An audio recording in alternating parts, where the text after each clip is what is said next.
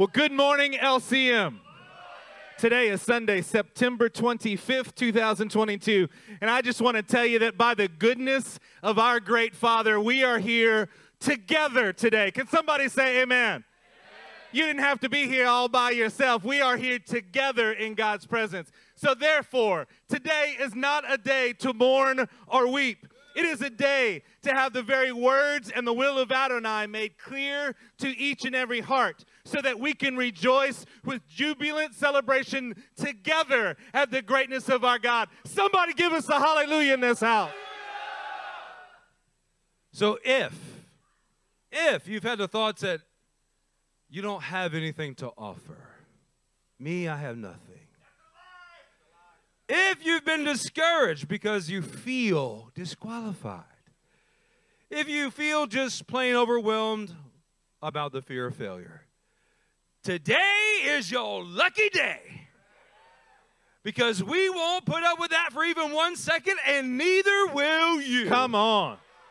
The Lord is making clear that those thoughts come directly from the pit of hell, and that is where we will return them back to. Church, we will not permit these thieving trolls of confidence killing thoughts to exist in our minds and our hearts. No, no, no, no. We will assemble as one unified body, clinging to the Word of God, opening it up, and ready to do exactly what it says. Are you ready for today, church? Look. Oh, you got to look at those thoughts. You got to look at those feelings, emotions, and you got to do something we did back in Louisiana. You hold up your finger and you say, ooh, ah, ah. Ooh, ah, ah. That's neither Greek nor is it Hebrew. It is Ghettonese, and it works every single time.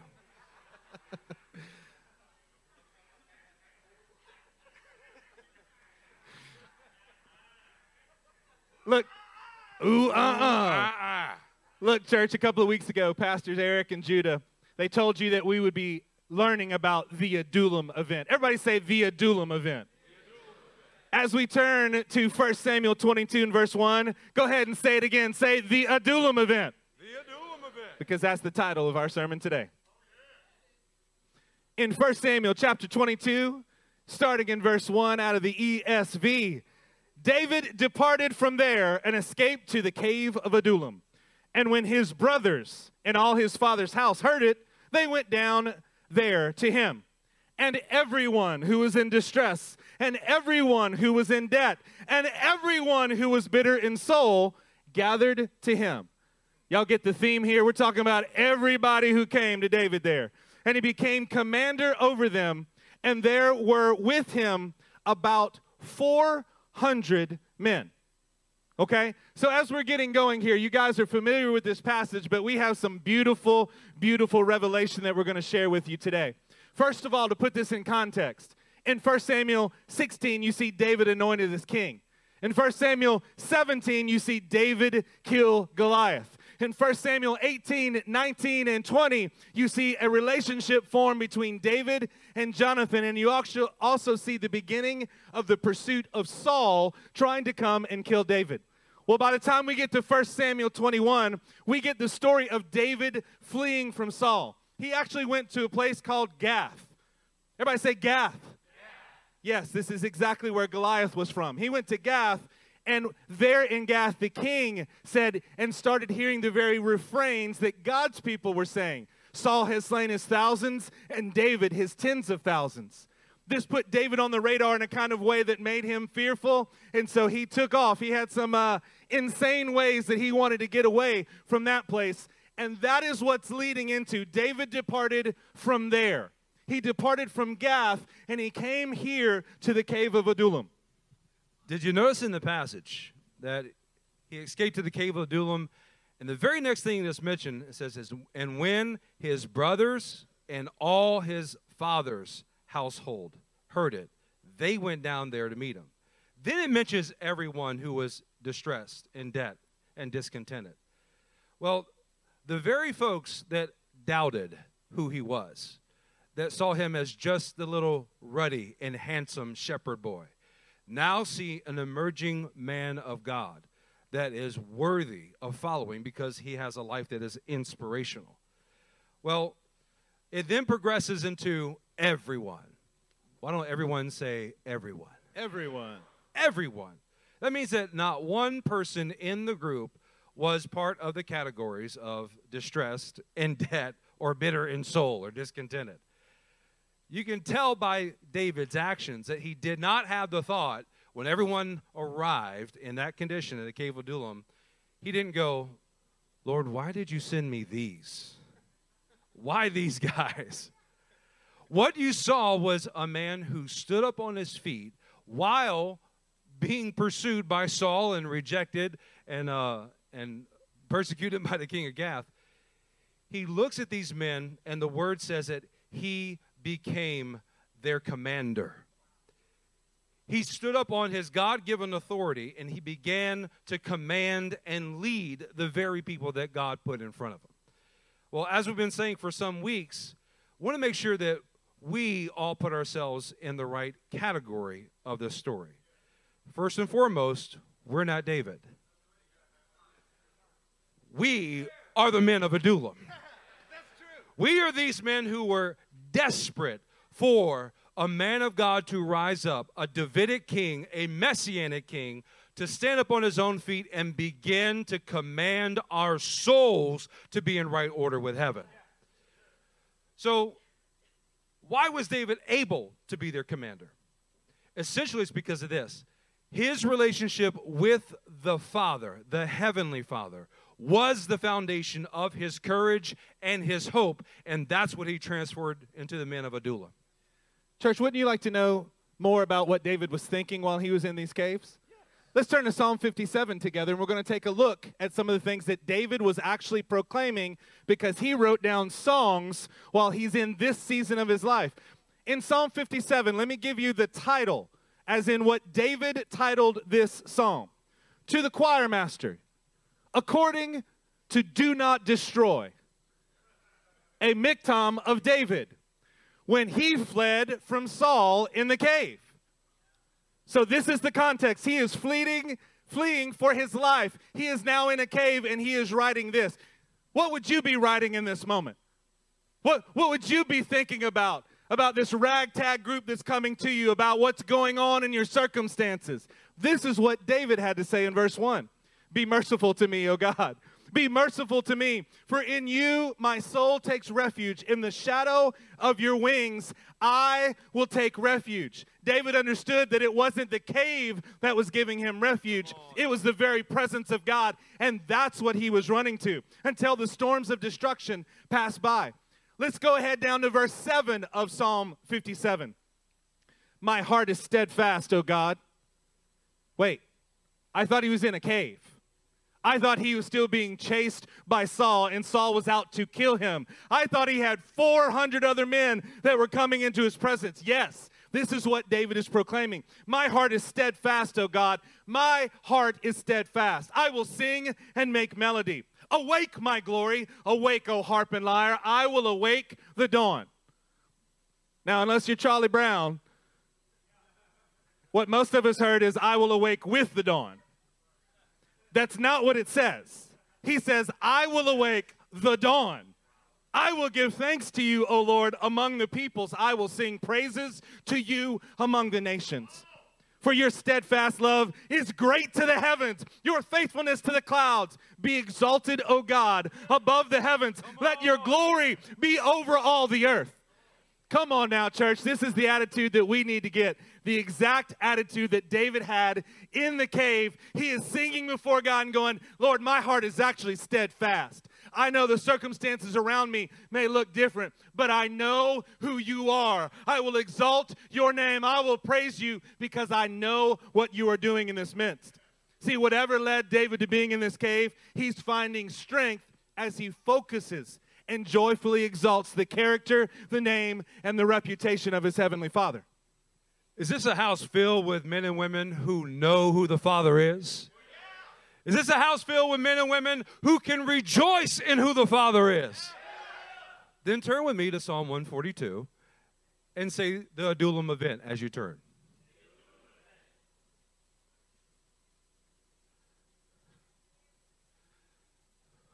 Once again, in this psalm, we're going to start with the title given in the psalm. A maskil of David when he was in the cave, a prayer. We'll pick up with verse 5. I cry to you, O Lord. I say, You are my refuge, my portion in the land of the living. Attend to my cry, for I am brought very low. Deliver me from my persecutors, for they are too strong for me. Bring me out of prison, that I may give thanks to your name. Catch this next part. The righteous will surround me, for you will deal bountifully with me. So, what David is expressing here in this psalm is a prophetic vision. A prophetic vision of those that are in distress, in debt, in bitter of soul. And David is calling these men righteous. And he is declaring that they will gather to him. Most commentaries don't know exactly where to place this psalm in David's history. Some say Adullam, others say says in the time of Engedi. Either way, this is still David exemplifying his close attachment to the Father's heart, and from that attachment, he is able to have prophetic vision for his brothers. Having prophetic vision for his brothers, calling those who are bitter in soul and looking at them and saying, I am surrounded by the righteous. This is what I see in them. See, David's kingship grew out of the cave of Adullam because he was making kingship grow in the men that joined him there. David was made king because he started to make other men into kings. His input into their lives brought them out of their debt. It brought them out of their distress. It healed the bitterness of their soul. And David raised them up into mighty men of righteousness. Now, the events that followed the cave of Adullam were definitely not uh, trouble free. He had many, many difficulties between the cave and where we're going today. David was continually pursued by Saul even when he was fleeing or fighting with the Philistines. But it all culminated into a kingship that was established at Hebron. Everybody say Hebron. Turn with us to First Chronicles chapter 11.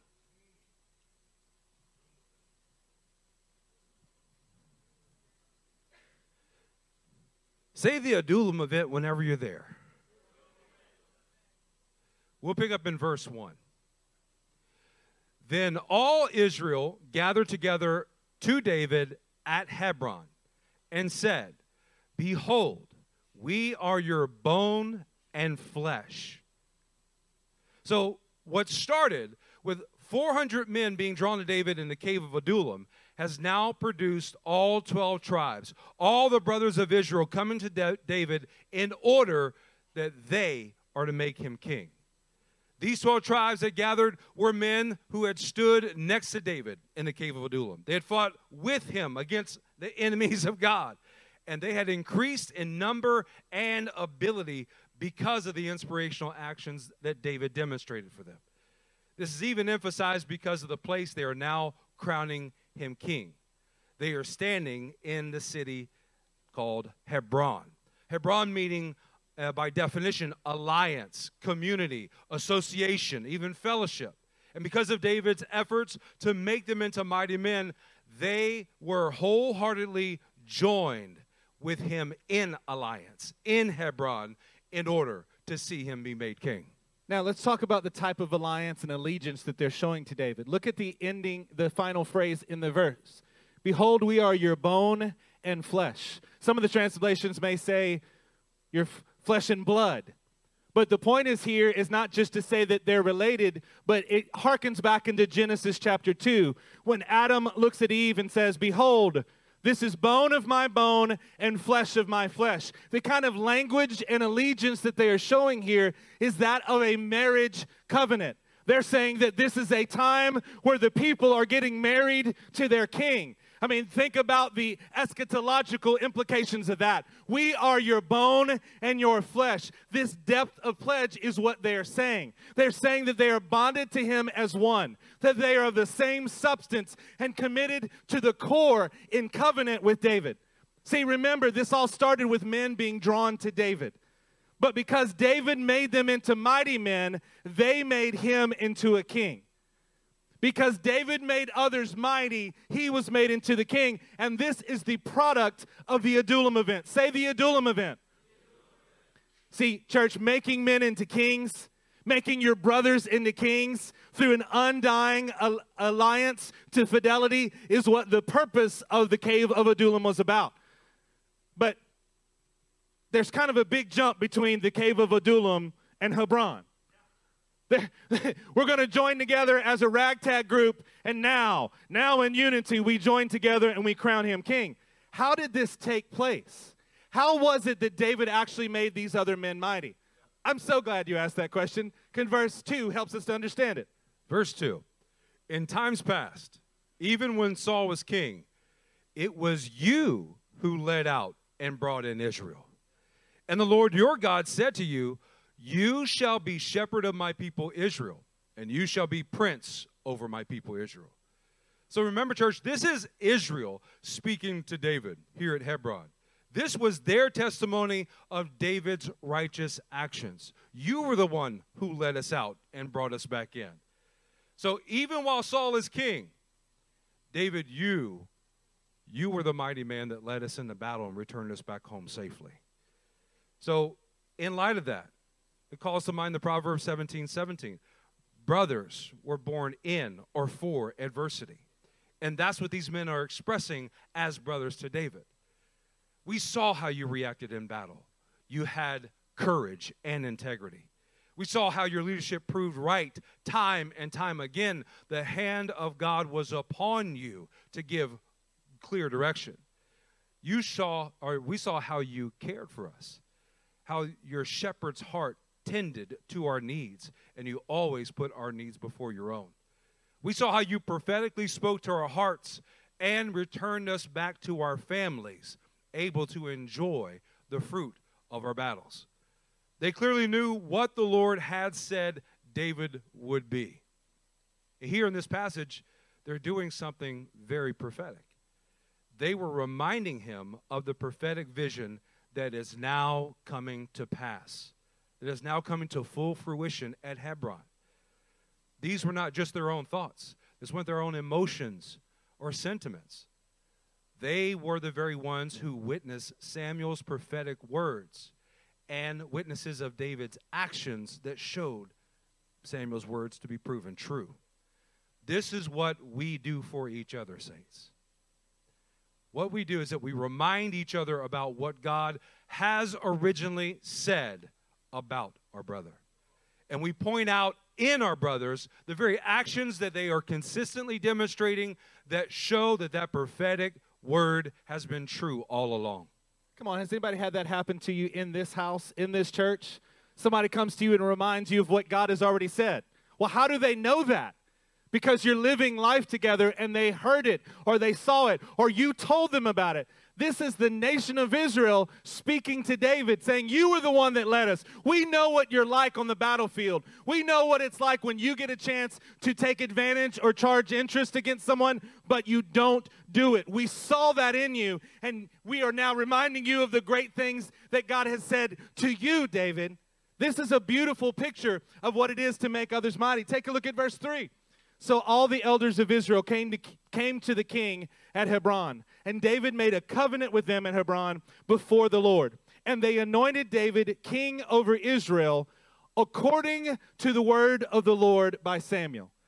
There's a parallel passage here in 2 Samuel chapter 5 that's giving this exact accounting. But this in Chronicles is a beautiful piece because it is tying it back to the prophetic vision that Samuel had for David. And they're saying it came to pass exactly as the Lord had spoken through Samuel. The uniting of brothers around David and around his call to be king, it bore witness that even the leadership of Israel took notice of. They were able to see and witness for themselves, and it played a part in fulfilling Samuel's words to David. See, David's not offering up a defense. He's not offering up a dissertation. Do you realize that there are no words of David yet in this passage? He's being crowned king, and it's everyone else speaking on his behalf. There's no self promotion. There's no need for even to talk about himself because he's the type of man whose actions for the years prior to this have spoken loudly for him. Come on now, church. What if we just let our actions do the talking? What if you didn't feel like you had to defend yourself or explain yourself or try to put yourself in a better light? You were just trusting that the brothers around you actually had a real clear picture of who you are. Man, as a matter of fact, I'm around the men in this church, and I know that they probably have a better perspective. I trust them even more than I trust myself because I've learned from this passage and from these men that when they're saying it, it's true. The people of God are declaring what kind of king that David is, and they are sharing with him that prophetic vision. Now, David's response to this moment of becoming a king for his brothers wasn't just to camp out. Now, now I've made it. Now it's time to sit back and relax because I'm the king. I have arrived. I have arrived. He actually does the opposite. He then leads men to go out and conquer the city where God's name would dwell. Take a look down in verse 4. Look how this continues. The very next verse, in verse 4. And David and all Israel went to Jerusalem. That is Jebus, where the Jebusites were, the inhabitants of the land. The inhabitants of Jebus said to David, You will not come in here. Nevertheless, David took the stronghold of Zion, and that is the city of David. So let's put this all together. In order to get to this point, stated here in verse 4, getting to Jerusalem and conquering Zion, David had to first begin at the cave of Adullam. God brought him to that point so that he could build a brotherhood of mighty men.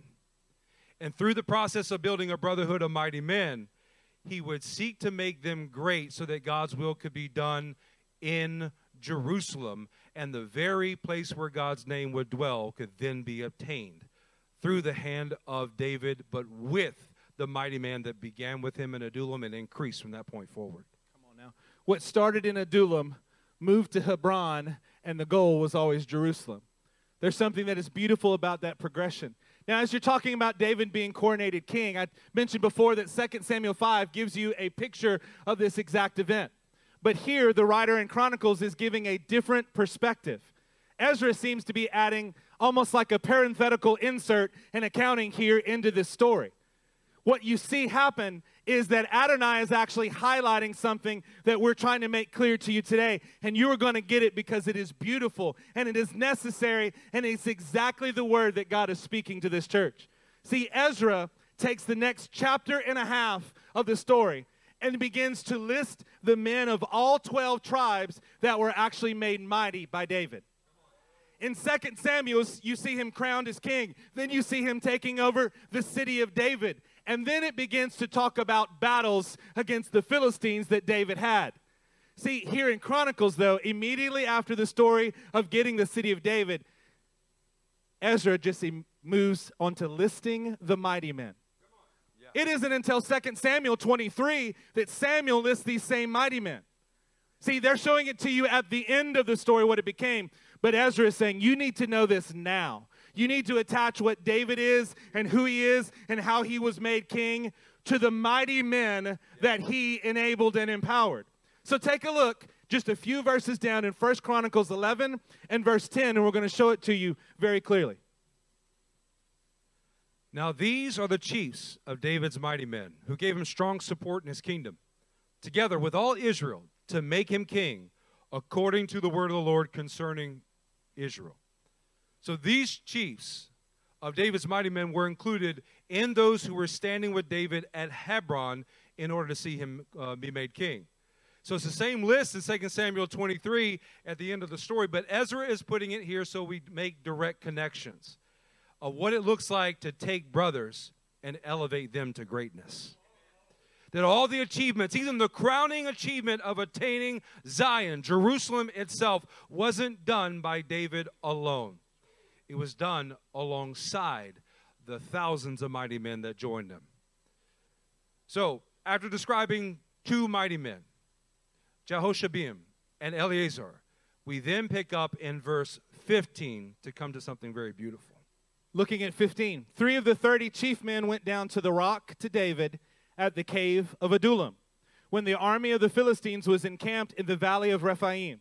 David was then in the stronghold, and the garrison of the Philistines was then at Bethlehem. And David said longingly, Oh, that someone would give me water to drink from the well of Bethlehem that is by the gate.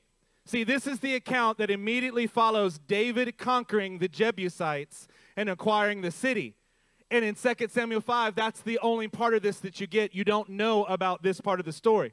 But the, do you remember the description of the men who came to David in the cave of Adullam? Help us out. What are the three things? Debt, distress, and discontented, or bitter in soul, right? See, I want to remind you that these men here, who are now listed in verse 15 as chief men, as mighty men, this describes them when they get to the cave of Adullam.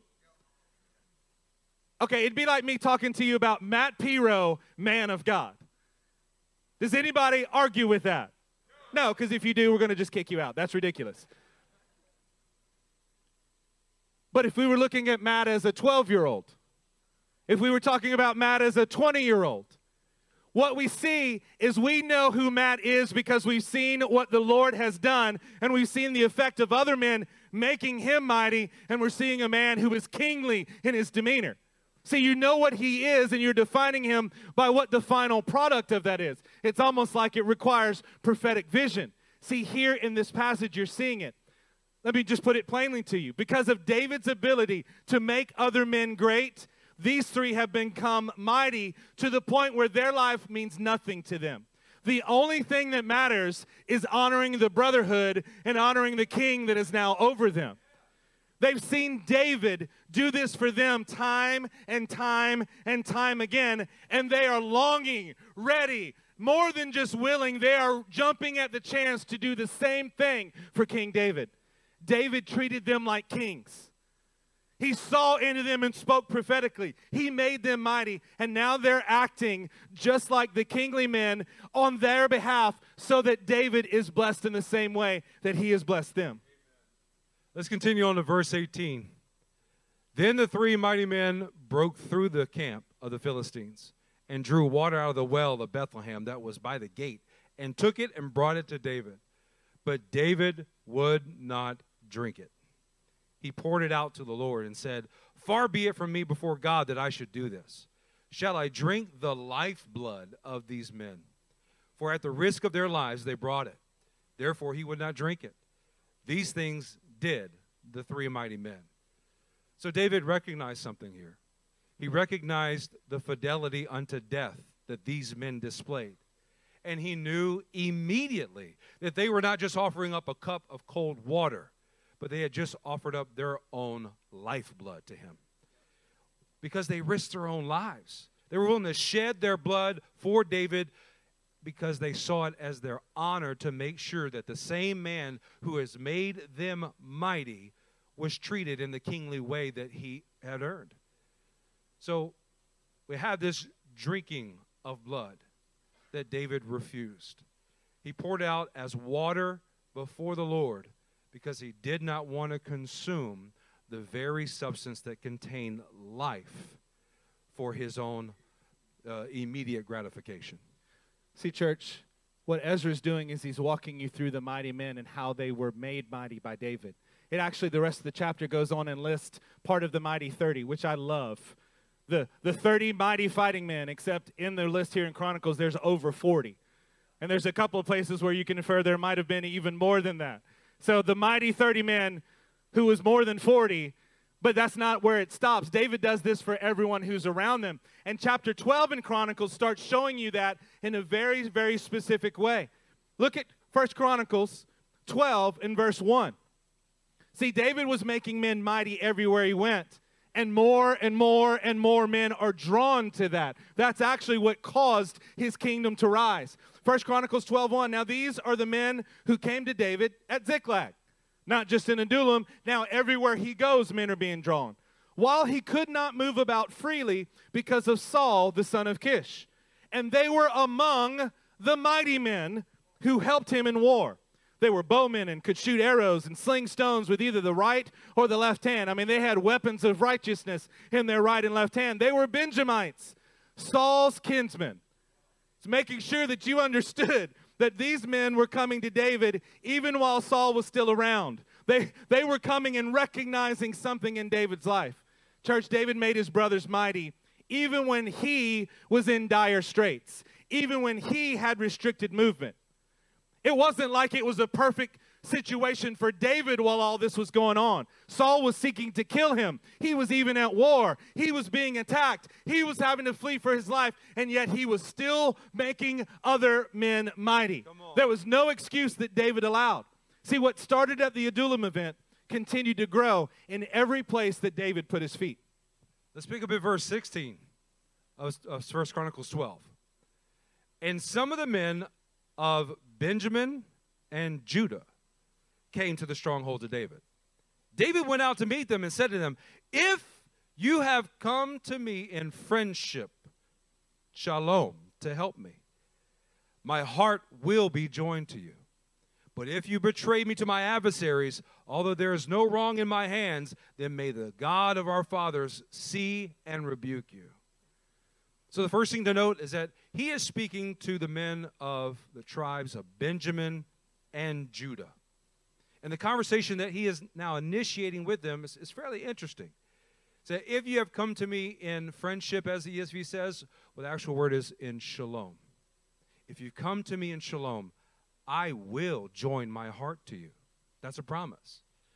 But see, David isn't certain of their origins or intentions, but he still makes a pledge that he will join his heart to them to make them great, if they can be in shalom.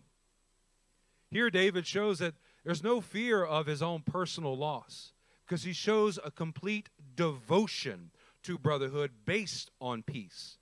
And he's completely committed to dying for his brother's vision and seeing them being made into greater men of God.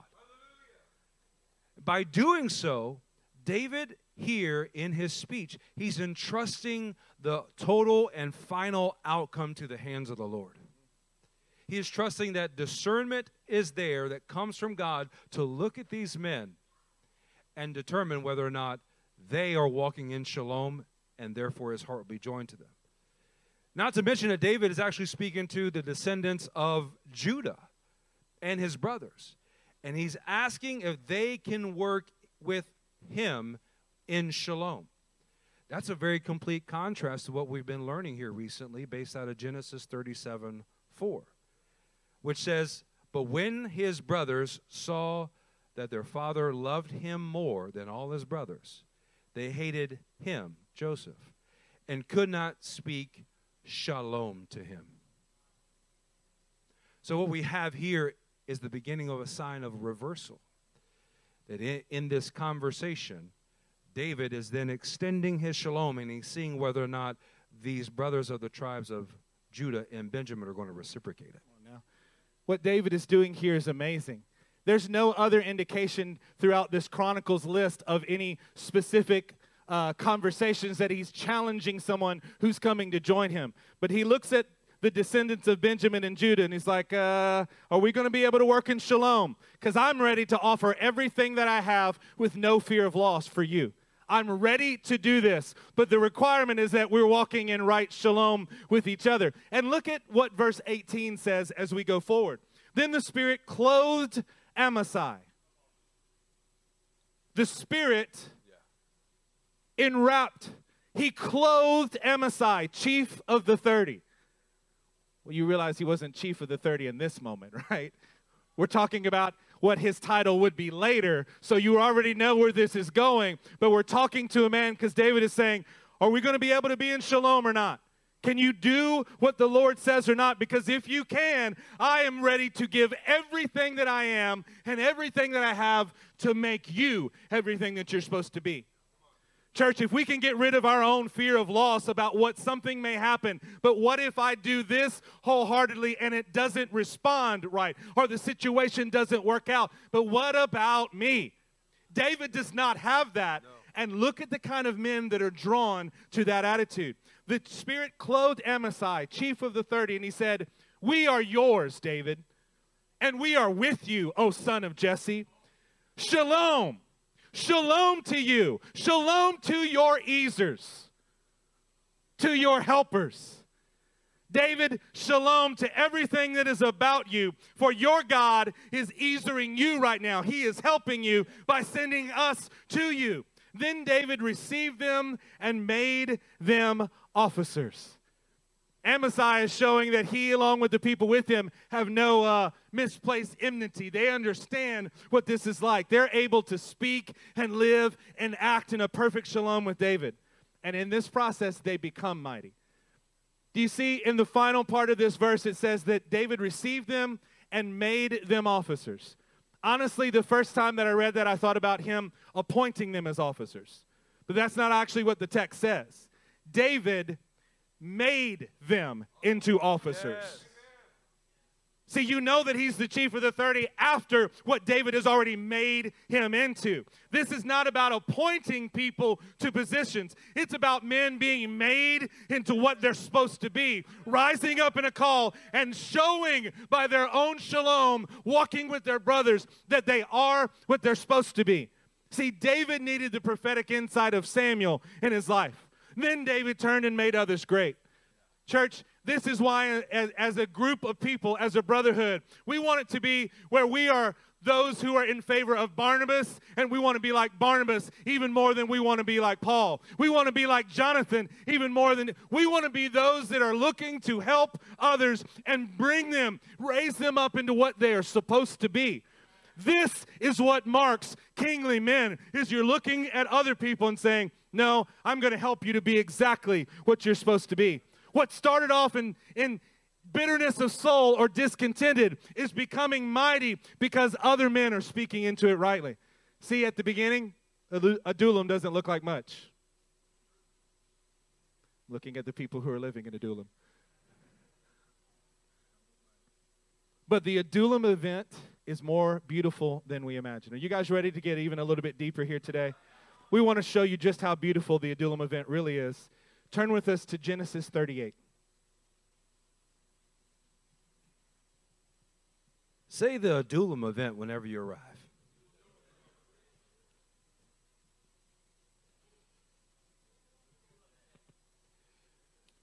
It happened at that time that Judah went down from his brothers and turned aside to a certain Adullamite, hmm, whose name was Hira.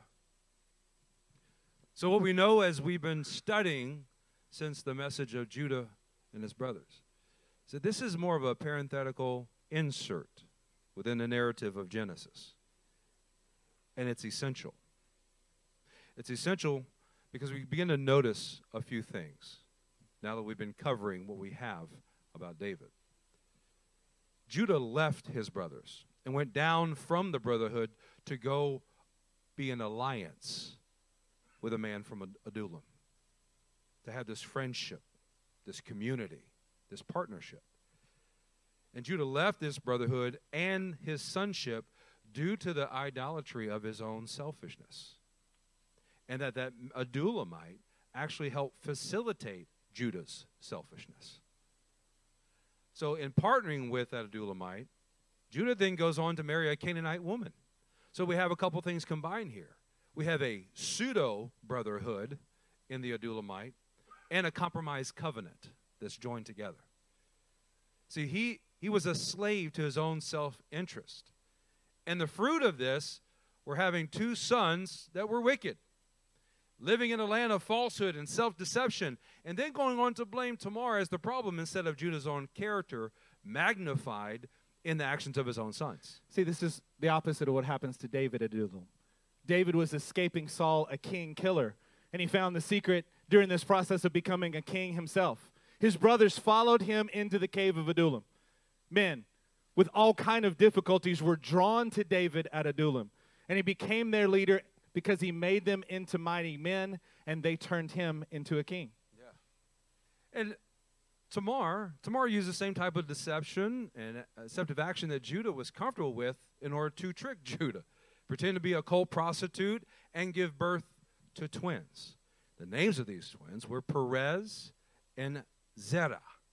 In Genesis 38 26, Judah says, She is more righteous than I which doesn't necessarily mean that she was righteous. In fact, look at a serious problem that this resulted in. Everybody turn to Deuteronomy chapter 23. Deuteronomy chapter 23, and we're going to take a look at verse 2. Say the Adullam event as you're turning. Deuteronomy 23 2, and it says this No one born of a forbidden marriage, nor any of his descendants may enter the assembly of the Lord, even down to the 10th generation. Everybody say 10th generation. See, what happened was we began with Judah leaving his brothers, joining an Adullamite, sinning greatly with Tamar, Tamar and now producing offspring named Perez. Has anybody ever had uh, the thought of your past failures that, that it actually produced illegitimate results in your own life? That, that you've felt it made you feel separate. Even when you think about it, you go back and you're going, man, I see the results of that kind of sinful behavior. I can feel separated. I can feel like a foreigner. I can feel like I have no part in the covenant without hope, without God in this world, like Ephesians 2 says. Man, it sounds exactly like coming to, the, coming to David in distress and discomfort and bitterness of soul. But don't think for a minute, church, that God doesn't already have a plan in place to bring redemption to you. Say, God will bring redemption to me. God will bring redemption to me. And my family line. And my family line. See, this idea of 10 generations here is something that you got to get a hold of. You may have thought that the title of today's message, the Adullam event, revolved around David escaping to the cave of Adullam. Well, it does involve David, but the Adullam event first began here with Judah and Tamar and his alliance with his Adullamite friend. The passage states that consequences last down to the 10th generation. But that doesn't mean that God isn't working to bring a greater and greater redemption seen through the generations. See, what you're going to see here is something beautiful. This begs the question so, who is the 10th generation from Judah? So, we have a slide for you. This is the record given, the genealogy of Jesus in Matthew 1. And what begins with Judah, the father of Perez and Zerah by Tamar. It goes from Perez to Hezron, Ram, Aminadab, Nahshon, famous man of God in Moses' day, Salmon, Boaz, Obed, Jesse, and who's that final tenth one? King David. So the Adullam event that produced Perez was destined by God to be redeemed in the 10th generation by David. That God had a plan to redeem the family line and do more than that bring redemption to the whole nation of Israel. So David not only redeemed the line of Judah by making his own men mighty and becoming king, but David also redeemed even the location that these events were originally occurring in. That is the Adullam event. So never be distressed about God's ability to bring about his will and his solution.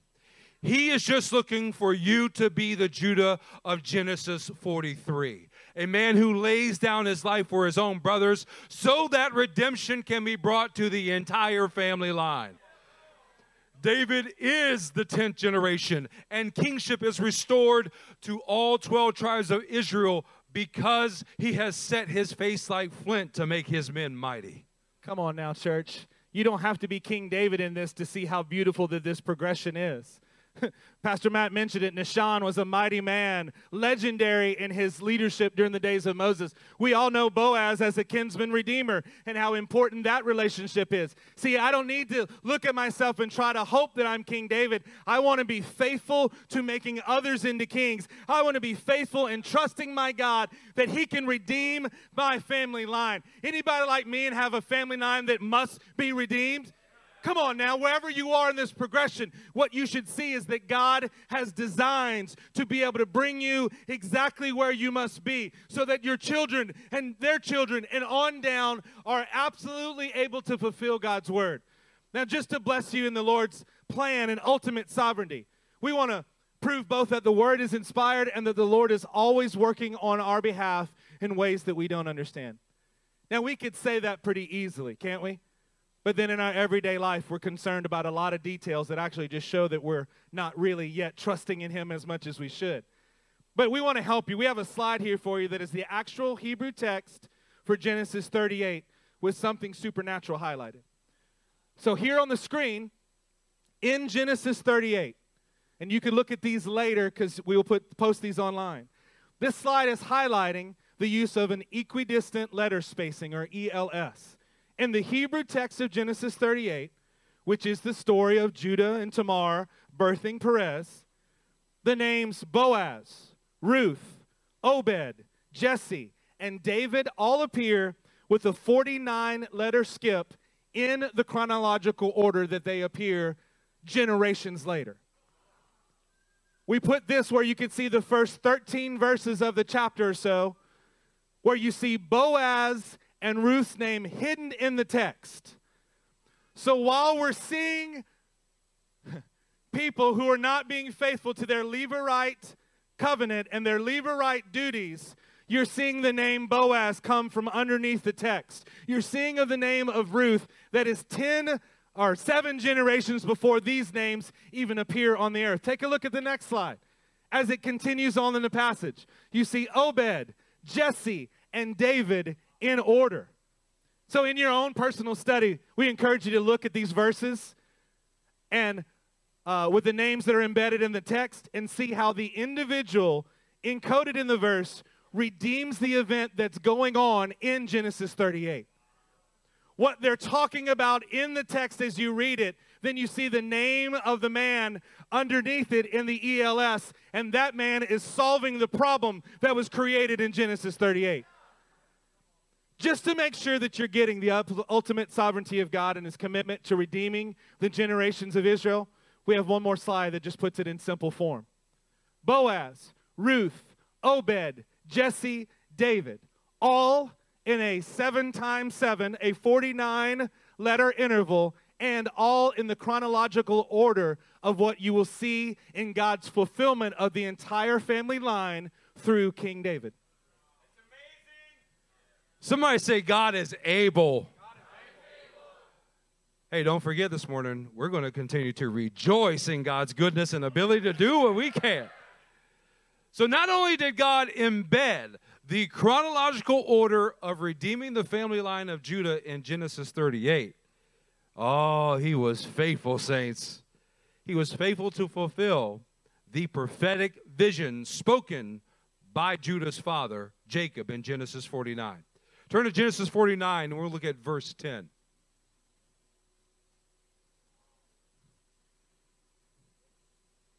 In Jacob's prophetic vision spoken to his son Judah, here in verse 10, he picks up with something very important as it relates to what we just covered. The scepter shall not depart from Judah, nor the ruler's staff from between his feet until tribute comes to him, and to him shall be the obedience of the peoples. So, what we saw in that last slide, that in chronological order, God had embedded in the coding of the text a solution the whole time that would lead to the fulfillment of the prophetic words spoken to Judah by his father Jacob. So, over the course of ages, over the course of difficulties and destitute situations, we see this fulfillment of the promise to Judah. This promise is always what the Father had for Judah. So let's understand how good our Father is in his unstoppable ability to bring about redemption of family lines, to fulfill promises that were spoken long ago, and the purposes that he has determined in advance for his people to accomplish. So, David here David is the embodiment of redemption for the 12 tribes, and that through his kingship. Remember, his kingship had a foundation, and that foundation was in the Adullam event. So let's return to 1 Chronicles chapter 12 so we can see exactly what the coronation at Hebron was really like. Remember that 1 Chronicles 11 and 12 are an unending description layered description of what is going on as the coronation of David is occurring at Hebron. He keeps telling you about the people who were there, the men who had joined him, but that are now there with him in Hebron. Verse 22 of 1 Chronicles 12. From, for from day to day, men came to David to help him until there was a great army, like an army of God. These are the numbers of the divisions of the armed troops who came to David in Hebron to turn the kingdom of Saul over to him according to the word of the Lord. The men of Judah, bearing shield and spear, were 6,800 armed troops. Church, this is the third time now that Ezra has said and explained that the mighty men are coming to David at Hebron to anoint him king to fulfill the word of God. It is a reoccurring theme as he gets to each group of men that he's describing. Ezra is painting a vivid picture of what it looks like when all Israel gathered together. We're seeing here the specific list of mighty men from every tribe. Somebody say every tribe. All 12 tribes, many of whom were mighty because of David's leadership in their life. David made these mighty men into kings in their own right, and they're crowning him as king. The very first tribe listed is the tribe of Judah. This is a bold proclamation that what happened with Perez in Genesis 38 has been fully redeemed and is seen in the group known as the men of Judah, with David from their line redeeming their lines while he's redeeming all the tribes as well. What started off as a ragtag bunch of 400 men gathered to David at the cave of Adullam, now, as chronicled here by Ezra, has grown into nearly 400,000 fighting men. When you see the list of each of the groups, and the reason we're saying approximately 400,000 is because there's some that are just listed and said, and then all the men with them. Here's some leaders and a bunch of people that came along without a specific number. Oh, this reminds me of something, Saints. When we were studying this, I'm seeing before me, this is much like the early beginnings of LCM.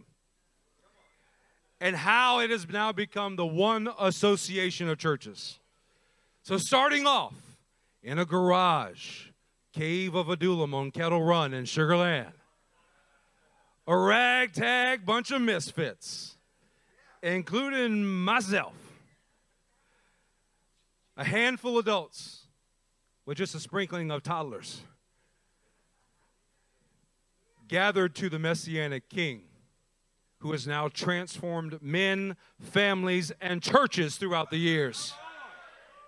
So much so that we will all gather at our own Hebron at this year's conference in less than 30 days away. And with somewhere around 700 or more men, women, and children, we will stand as an army of the mighty fighting men that are looking to exalt our risen messianic king. Come on now. Let's take a look at verse 38 of the chapter of First Chronicles 12. It says, All these, somebody say, All these, all these men of war, arrayed in battle order, came to Hebron with a whole heart to make David king over all Israel. Likewise, all the rest of Israel were of a single mind to make David king.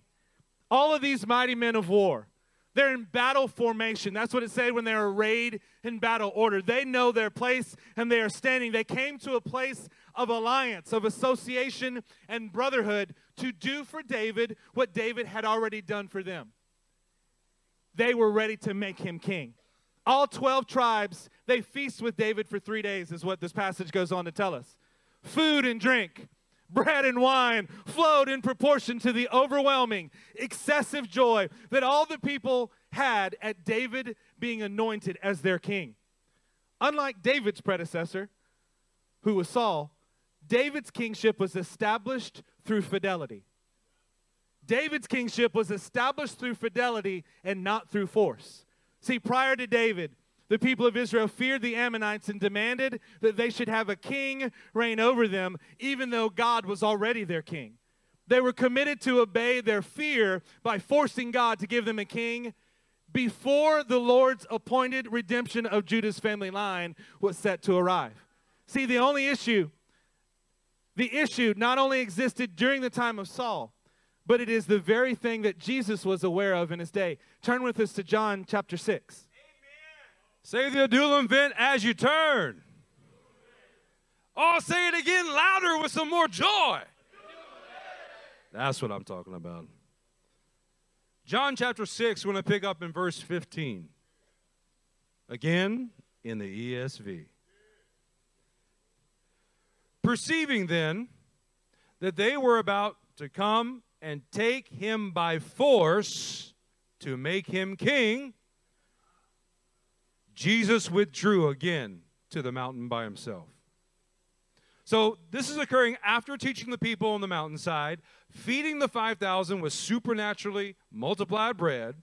The people sought to come and take him by force to make him their king. But there was no establishment of fidelity present. There was only the presence of force. And this son of David of the tribe of Judah, he would have absolutely none of it. And he withdrew. He withdrew from this crowd that wanted to force him into position that did not possess fidelity. He withdrew from the people's carnal desire, and therefore he drew close to his father for the sake of the men that he was discipling, that did show fidelity, and that he was causing to become mighty. So look at the very next verse, verse 16. When evening came, his disciples went down to the sea, got into a boat, and started across the sea to Capernaum. It was now dark, and Jesus had not yet come to them. The sea became rough because a strong wind was blowing. When they had rowed about three or four miles, they saw Jesus walking on the sea and coming near the boat, and they were frightened. But he said to them, It is I, do not be afraid. Then they were glad to take him into the boat. And immediately the boat was at the land to which they were going.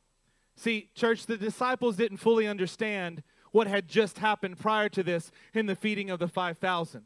This was the next lesson that they needed. So he sent them across the sea. They were experiencing difficulties, straining at the oars. They had to learn to trust God in his supernatural ability to move in them for the sake of others. See, he then, Jesus Christ, then demonstrated it again for them by walking on the water, walking on the sea, and coming to their aid. Church, you do realize that Jesus' power to walk on the water was not a display of his own greatness. It was not a display of him making a case for his kingship. He walked on the water. Why? To give strength to the 12 men that were in that boat, to give them courage, to make them mighty. Everything about what he was doing was to build them so that they can learn how to build others. See, when they understood this, just like in David's day, overwhelming joy. Can you can you feel what the disciples were feeling there? You're afraid, you're seeing a man walking on water. They realize who it is. How glad would you be to have Jesus enter in your boat? Oh, yeah. How glad would you be for him to step over that rail there and stand with you on the boat? See, this is exactly what they're going through, and it produced an overwhelming sense of joy. See what Jesus was doing here, he was trying to ingrain in his disciples some very clear principles. So once reaching the other side, he then goes on to further uh, this point by going on to tell his disciples and the crowds that gathered to him. This is John 6:35. He said to them, "I am the bread of life. Whoever comes to me shall not hunger. Whoever believes in me shall never thirst." The Father is sending Jesus to do his will, gathering those who are hungry or thirsty. In other words, gathering those who are in distress, in debt, and discontent. There's a key to accomplishing the will of the Father for the sake of your brothers, and that is to remove all fear of personal loss. This is David's conversation with Amasai. That David is pledging a lifetime of fidelity for those who walk in shalom with him. This is Judah's statement to Joseph Take my life as a slave in place of my brother. This is what we must do for our brothers and our king, and we must not lose courage to do so, saints. We must not give up conviction to continue or the will to act until we see our brothers made into kings. Come on now, when men are committed to making others into kings, these type of men can't be deterred. They can't be dissuaded from doing what is in the best interest of those around them. This makes us think of Ittai in 2 Samuel. Turn with us here in these last few minutes together. 2 Samuel 15, and we're going to take a look at verse 19. Say the Adullam event as you're turning there. 2 Samuel 15, 19. Then the king said to Ittai the Gittite, Why do you also go with us? Go back and stay with the king. You are a foreigner and an exile from your home. You came only yesterday. We'd say this nowadays. I'd say it, you came like five minutes ago. You only came yesterday, and shall I today make you wander about with us, since I go, I know not where? Go back and take your brothers with you, and may the Lord show steadfast love and faithfulness to you. Okay, let's engage with this for a second. The king, who you have been in contact with with some short period of time, is, is having a coup event, a, a dethroning event that someone is trying to come and dethrone him. And he's saying, Look, man, I don't know where I'm going to be going. You go ahead and go back to where you need to. I pray God's blessing on you. But what is Ittai's response? But Ittai answered the king, As the Lord lives, and as my Lord the king lives, whether my Lord the king shall be, wherever my Lord the king shall be, whether for death or for life, there also will your servant be. See, this is the kind of man who could not be deterred. How easy it for us is it for us to get discouraged or deterred at helping someone else? The first time that we have a difficulty arise, the first time that we're like, oh, there's a little bit, of pushback. David is saying, go away. It's okay, go away. I don't need you. And Ittai says, no way. Not only am I going to be here, I'm going to forsake all of my previous achievements and I'm going to put fidelity into action with you, King. It doesn't matter if it means death or life, I am putting everything else aside. Well, what did he have to put aside? You guys realize that he had 600 men with him? David had 400 in the cave of Adullam. Ittai's got 600 men and families with him. He's got a group. I mean, you might look at Ittai and go, You're kind of kingly. I mean, you got a whole group around you. But Ittai says, I'm pledging fidelity to the king. I'm looking at this, and he's actually beginning to speak in kind of a marriage language. I don't know why I just caught, caught Nick's eye when I was talking about marriage language there. The idea until death do us part, whether it be death or life. I am committed to you, and I'm going to be here no matter what. You know, not only me, but everybody else with me. See, what we learned at Adullam was that David forsook all previous achievements. The fact that he had killed Goliath and had been anointed king. He forsook all of those things in order to pursue fidelity with the men around him. This is a worthy pursuit, and it's something that God is doing in our midst. Speaking of fidelity, let's all turn to Matthew chapter 3, and we're going to begin in verse 14. Say the Adullam event as you turn.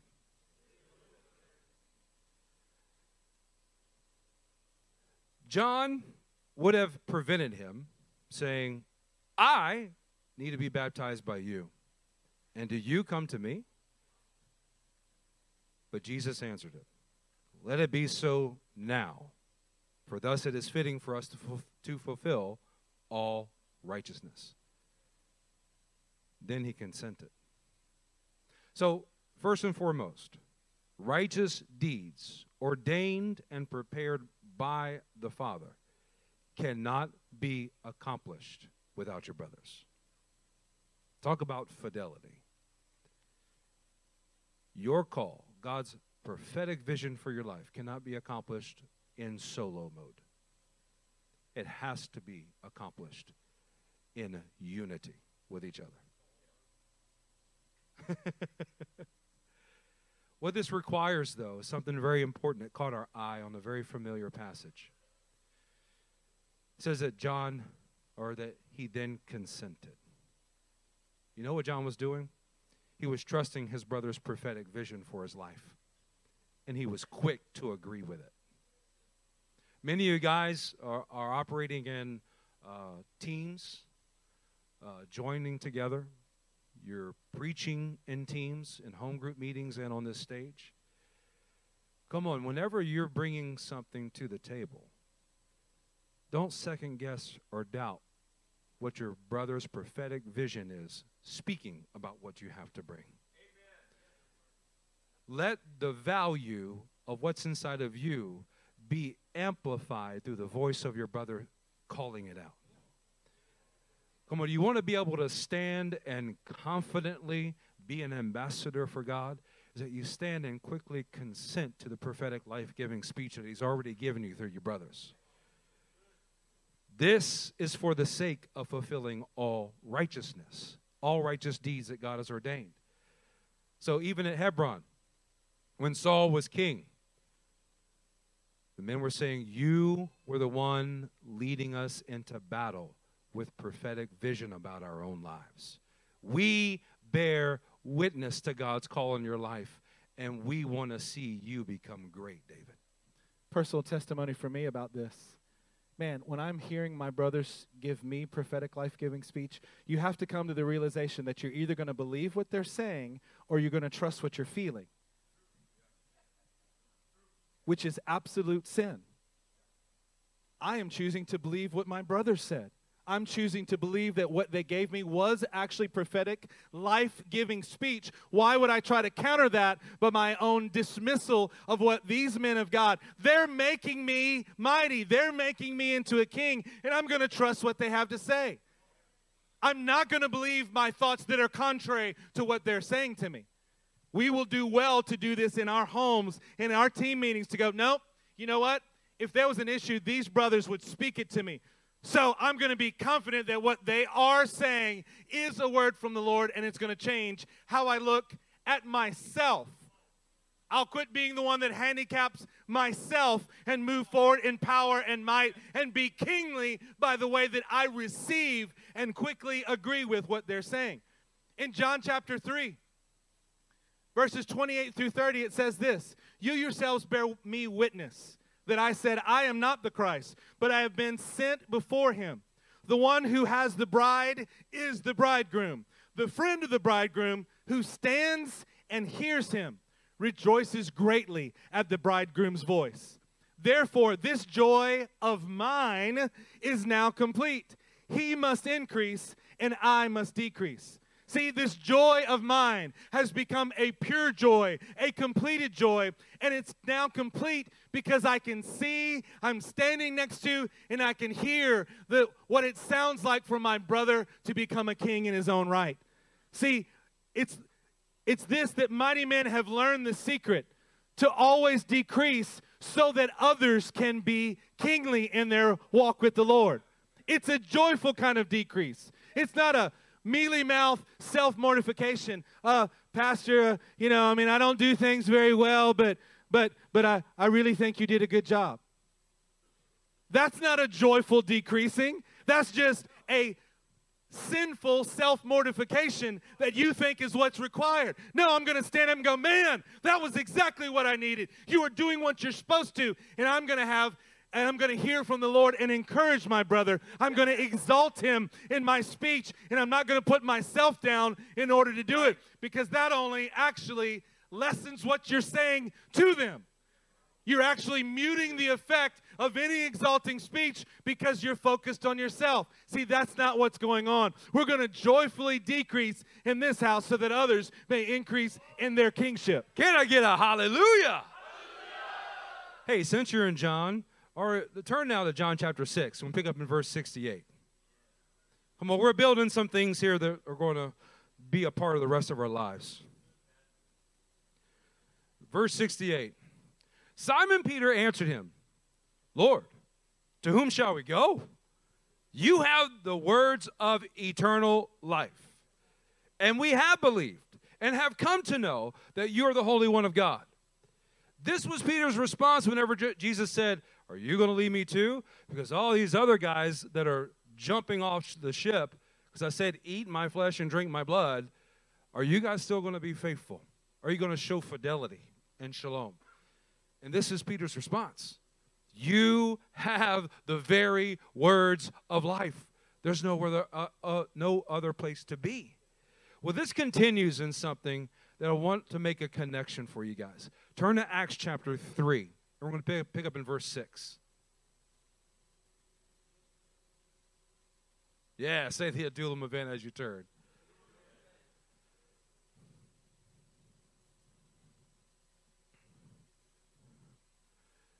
This is Peter's engagement with a man at the temple that is lame. But Peter said, I have no silver and gold, but what I do have, I give to you. What did Peter have? He had the word of life. He had the very words that could speak to this man and transform his condition. Oh, it wasn't natural substance. It wasn't natural talent. It wasn't the favor of man that Peter had. From that day that he encountered the very words of life coming out of his king being poured into them, he stood up as a mighty man that was then going to strengthen others with that same exact word. Look how the passage continues. He says, In the name of Jesus Christ of Nazareth in the name of that man that I received words of life from. Rise up and walk. Oh, but he didn't just tell him to rise up and walk, he then began to do something about it. Verse 7 And he took him by the right hand and raised him up. Raised him up, made him mighty. And immediately his feet and ankles were made strong. So Peter had been given the words of life and then gave them to this, ma- uh, to this man to make him mighty. He took him by the right hand and raised him up. He produced joy, wonder, and amazement at what happened to this lame man. That lame man began to leap and rejoice and be jubilant because of the miracle that had just happened. And he was willing to believe the very words of life that Peter had spoken to him. We are to seek to give them what you do have. Don't mourn over what you don't have. You, every single person in this room, if you are a serious shalom follower of Yeshua, you have the words of life inside of you. You have what other needs, no matter what encounter you face. You are to take them by the right hand and raise them up. The whole point is that we reach Jerusalem where we get to rule and reign with our King by helping our brothers become mighty and helping them rise in the ranks.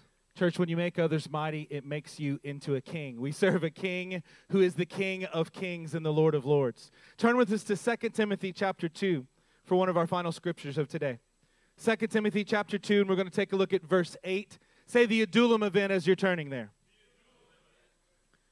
2 Timothy 2 and verse 8, it says this Remember Jesus Christ, risen from the dead, the offspring of David, as preached in my gospel, for which I am suffering, bound with chains as a criminal.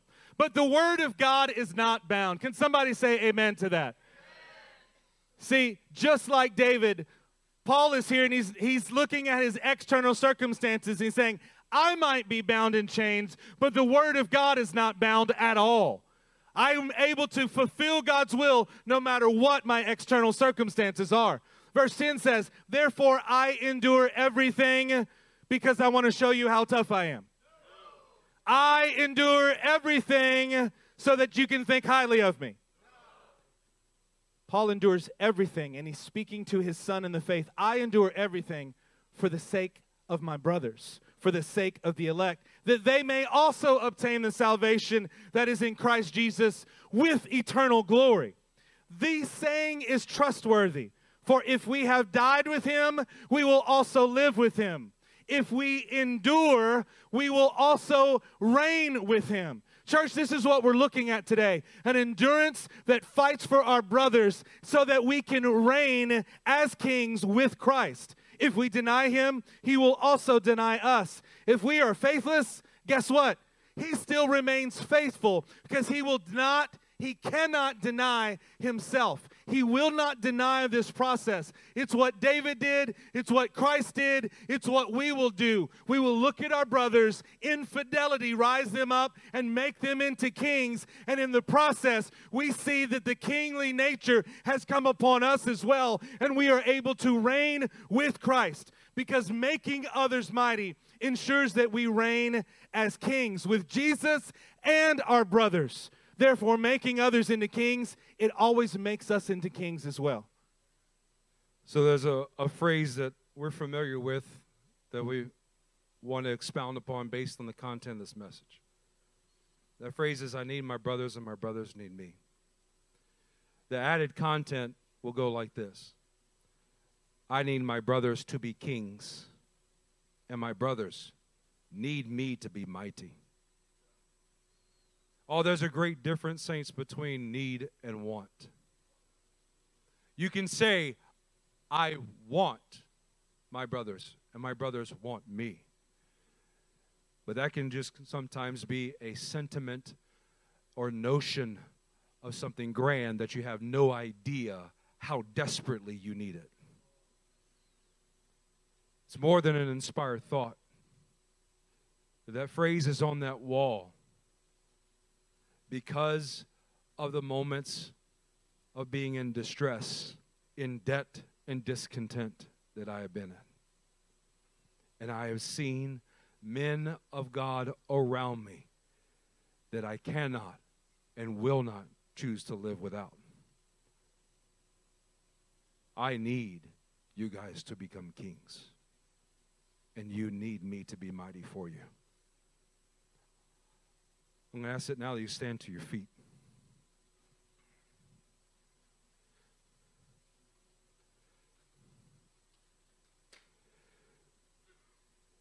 This morning, we want to give you a charge, an instructional charge.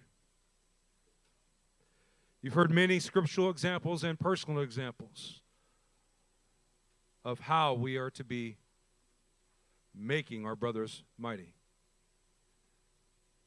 But we have a slide that we want to show you. Five points of what we're going to charge ourselves before God to do. We are going to pursue fidelity, whether it means life or death or life. We're going to quickly trust our brother's prophetic vision for our life. We're going to joyfully exalt our brothers in our speech. You're going to give what you do have, the very words of life. And you're going to take your brothers by the right hand, and you are going to raise them up. Let me read to you from John chapter 6 in our final passage of the day. All those the Father gives me will come to me, just like the men did to David at Adullam. And whoever comes to me, I will never drive away. For I have come down from heaven not to do my will, but to do the will of him who sent me. If only we could know what that will was. Well, we do know exactly what it was. Look at the next verse. And this is the will of him who sent me, that I shall lose none of all those that he has given me, but I will raise them up at the last day. Jesus promised to his disciples, and all that were gathered to him is to raise them up at their last day by doing the will of the Father who sent him. This is our model, church. This is exactly what we must live according to to join Jesus' model, we're going to take communion today, together. We're going to take it in remembrance of Him. And as you come down to get the elements of communion, we want to let praise and rejoicing fill your mouths about your brother's ability to become kings and your ability to become mighty for them. In order to do so, there's no mourning over our own imperfections. There's no time for mourning or about our lack of fidelity. Instead, we're going to repent. We're going to pray together and we're going to repent right here on the spot. And we're going to know and show in our actions and begin to rejoice in our opportunity to make our brothers into kings. Come on, let's pray. So, as I pray, let's let our hearts exalt the name of the Lord our God. Let's rejoice that we have brothers around us that we can make into mighty men of God. Jesus, we thank you for this brotherhood. We thank you for this family you have set us in. We lift up our hearts to you with celebration, with rejoicing, with praise, with hallelujahs. And Lord, we thank you for your work in this body.